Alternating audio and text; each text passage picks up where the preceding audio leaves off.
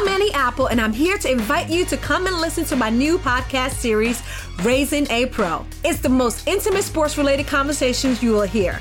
Each week, we explore the journeys of some of your favorite NFL players through the eyes of those that know them best. From Joe Burrow, DeAndre Hopkins, Miles Garrett, Ezekiel Elliott, Nick and Joey Bosa, just to name a few. With exclusive insights and information, we leave no stone unturned. Subscribe now to Raising a Pro on your favorite podcast app. HD Smartcast. You are listening to an HD Smartcast original. आइए मैं राना सफी आपको ले चलती हूँ इतिहास की अनदेखी गलियों में मेरे पॉडकास्ट अनजाने रास्ते के ज़रिए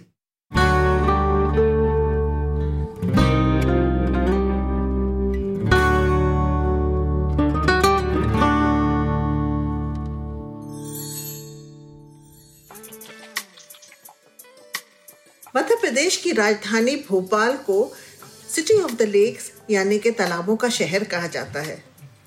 ये शहर और इसके लोग तो हैं ही दिलचस्प। इसकी तारीफ़ भी बहुत दिलचस्प है। चलिए, आज आपको वहाँ की सैर कराते हैं। 18वीं सदी में एक अफगान सिपाही, जिनका नाम सरदार दोस्त मोहम्मद था, उन्होंने भोपाल स्टेट कायम किया। उसकी राजधानी पहले इस्लाम नगर और फिर भोपाल बनी। जब भोपाल को राजधानी बनाया तो उसको मज़बूत किया फोर्टिफिकेशंस किए और एक किले की बुनियाद 1723 में रखी। ये तालाब कला, यानी कि बड़ा तालाब के शुमाली, यानी कि उत्तरी तट पर था।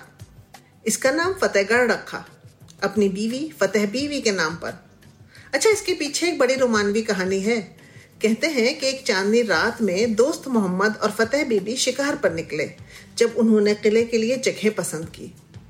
और फिर अपनी बीवी के नाम पे उन्होंने किले का नाम रखा। इस किले की दीवारें अभी भी मौजूद हैं। किले के निशान भी कई जगह बाकी हैं। और उस जगह पर जहाँ किला था, वहाँ पर एक मेडिकल कॉलेज है अब। खैर, हमको तो इसकी दीवारों से मतलब और उन दीवारों में दुनिया की सबसे छोटी मस्जिद दावा करने वाली ढाई सीढ़ी की मस्जिद से। ये एक बैस्टन में बनी है। और उन सिपाहियों ने बनाई जो इस किले की हिफाजत करते होंगे। ये बैस्टन एक बहुत ऊँचे मकाम पर है, जहाँ से पूरा शहर दिखाई देता है। वैसे तो अब ढाई सीढ़ी में काफ़ी नए एडिशन हो गए हैं, लेकिन मैं उन ढाई सीढ़ी को चढ़कर उसी जगह गई, जहाँ पर कभी 300 साल पहले सिपाही इबादत करते होंगे। इस बैस्टियन के अंदर पतली दरारें हैं, जिसको बैटलमेंट्स कहते हैं, और जहाँ से सिपाही तीर या तोप के गोले चलाते होंगे। और ये हमें याद दिलाती है कि किसी ने कभी तीरों की बौछार और तोपों की आवाजों में नमाज़ पढ़ी होगी। बकौल रही संसारी के, हमें तो पढ़ना है, मैदान जंग में भी नमाज़, मुअज्जिनों के लबों पर आजा रहे न रहे। आज हम कितनी आसानी से नमाज़ पढ़ लेते हैं, लेकिन हमें याद रखना चाहिए कि दुश्मन आज भी है, लेकिन वो दुश्मन हमारे अंदर है। हमें अपने नफ्स पे काबू करना है। डैनियल मैक्रोहन, जो लोनली प्लैनेट के लिए लिखते हैं, कुछ साल पहले उन्होंने यहाँ की ज़मीन नापी थी और उनके हिसाब से इसके इंटीरियर डायमेंशन 16 मीटर स्क्वायर हैं, जो एक और मस्जिद, जो रशा के नेबरजैन चलनी में है और सबसे छोटी मस्जिद होने का दावा करती है, उससे काफ़ी छोटी है। वो रशियन मस्जिद 25 मीटर स्क्वायर है और 2002 में बनी। अच्छा अंदर से तो ये मस्जिद ढाई सीढ़ी की बहुत सादी है। सफ़ेद चूना है छोटा सा मेहराब है और उसके साथ आगे एक जा नमाज़ बिछी हुई है। देख के मन भर आता है। इबादत करने को दिल चाहता है। खैर, चलिए, हम भोपाल के बारे में बात करते हैं। भोपाल की एक और खासियत है। यहाँ पर चार बहुत ही मारूफ और बहुत ही तरक्की पसंद बेगम नवाब हुई, जिन्होंने 1819 से लेकर 1926 तक हुकूमत की। इनको बाकायदा नवाब का खिताब मिला और इन नवाबों ने भोपाल को एक बहुत ही खुशहाल स्टेट बनाया, जहाँ इकोनॉमिक और कल्चरल तरक्की हुई। इन्होंने भोपाल को एक सकाफती मरकज़ बनाया। ये चार नवाब थे नवाब बेगम कुत्सिया बेगम, जिन्होंने 1819 से अठारह सौ सैंतीस तक हुकूमत की, नवाब सिकंदर बेगम, जिन्होंने 1844 से लेकर अठारह तक हुकूमत की, नवाब शाहजहां बेगम, जिन्होंने अठारह सौ सड़सठ से लेकर 1901 तक हुकूमत की, और नवाब सुल्तान जहाँ बेगम, जिन्होंने 1901 से लेकर 1926 तक हुकूमत की। इन नवाबों ने बहुत सारी शानदार इमारतें बनाई जिनमें स्कूल, हॉस्पिटल, औरतों के लिए क्लब्स, पार्क्स, गार्डन्स और वाटर वर्क्स शामिल थे। इन्होंने तीन बेहद खूबसूरत मस्जिदें भी बनवाई। नवाब कुत्सिया बेगम ने 1833 में जामा मस्जिद बनवाई भोपाल की। नवाब सिकंदर बेगम ने अठारह में मोती मस्जिद बनवाई। और नवाब शाहजहां बेगम ने ताजुल मसाजिद बनवाई, जिसकी तामीर अठारह से लेकर अठारह सौ इकहत्तर के बीच में शुरू हुई। अच्छा मस्जिद का मतलब होता है वो जगह जहाँ अल्लाह को सिजदा किया जाए। जामा मस्जिद वो होती है जहाँ रोज़ाना पाँच वक्त की नमाज़ के साथ साथ जुमे की कॉन्ग्रीगेशनल नमाज़ भी होती है और खुतबा पढ़ा जाता है। याद रखिएगा, हर मस्जिद जामा मस्जिद नहीं होती।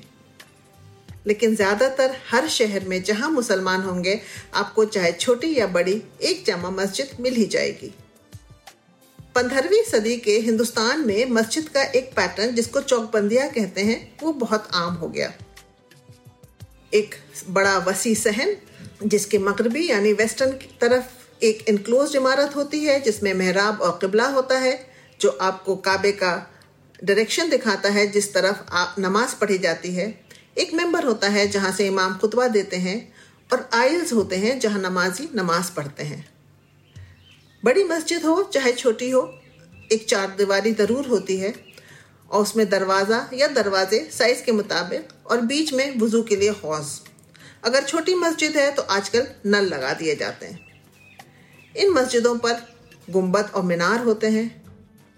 अच्छा एक बात और, ये याद रखिएगा कि मॉस्क आर्किटेक्चर भी इलाकाई असरात से, यानी रीजनल इन्फ्लुएंसेस से मुतासर होता है। साउथ इंडिया की पुरानी मस्जिदों में आपको गुंबद नहीं मिलते। खैर, भोपाल लौटते हैं। क्या आपको पता है कि हिंदुस्तान की सबसे बड़ी मस्जिद यहाँ है? ज़्यादातर लोग दिल्ली की जामा मस्जिद को हिंदुस्तान की सबसे बड़ी मस्जिद समझते हैं, लेकिन ये शर्फ भोपाल की ताजुल मसाजिद को जाता है। और ये मस्जिद भी शाहजहानाबाद में है। अच्छा चौकिए मत।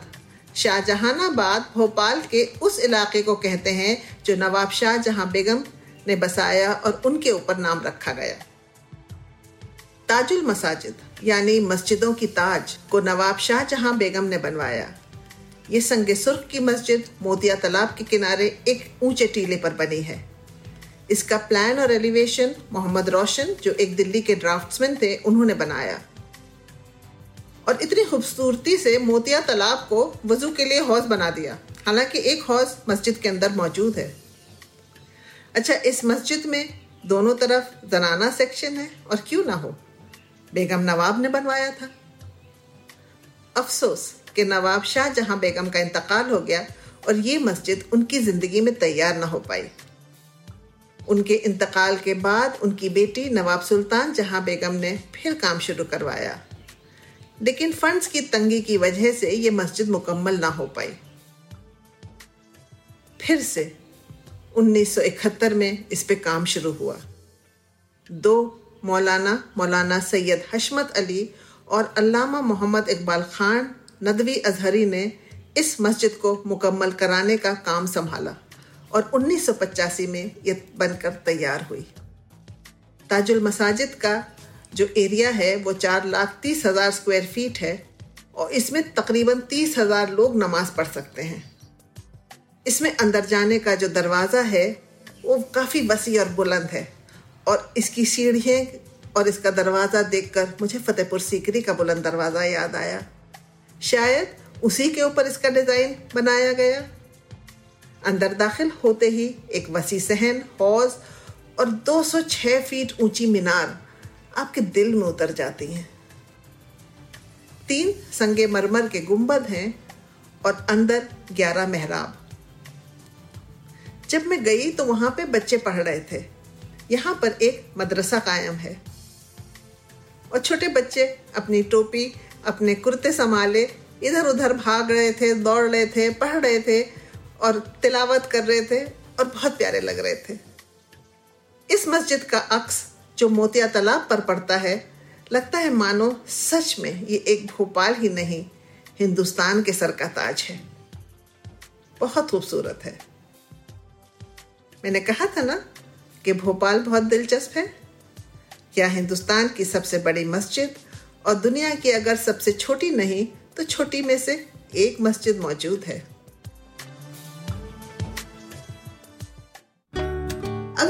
आपको ये एपिसोड पसंद आया हो तो हमें ज़रूर बताइएगा। एट एच टी पर ट्विटर इंस्टाग्राम और फेसबुक के ज़रिए। अगर आपको इस पॉडकास्ट पर इतिहास से जुड़ी कोई और कहानी सुननी हो तो आप मुझ तक पहुँच सकते हैं ट्विटर के ज़रिए at I am Rana Instagram पे एट राना सफ़ी और ऐसे और दिलचस्प पॉडकास्ट सुनने के लिए log on to W W W dot H T smart cast dot com This was an HD Smartcast original. HD Smartcast. I'm Annie Apple, and I'm here to invite you to come and listen to my new podcast series, Raising a Pro. It's the most intimate sports related conversations you will hear. Each week, we explore the journeys of some of your favorite NFL players through the eyes of those that know them best. From Joe Burrow, DeAndre Hopkins, Miles Garrett, Ezekiel Elliott, Nick and Joey Boza, just to name a few. With exclusive insights and information, we leave no stone unturned. Subscribe now to Raising a Pro on your favorite podcast app.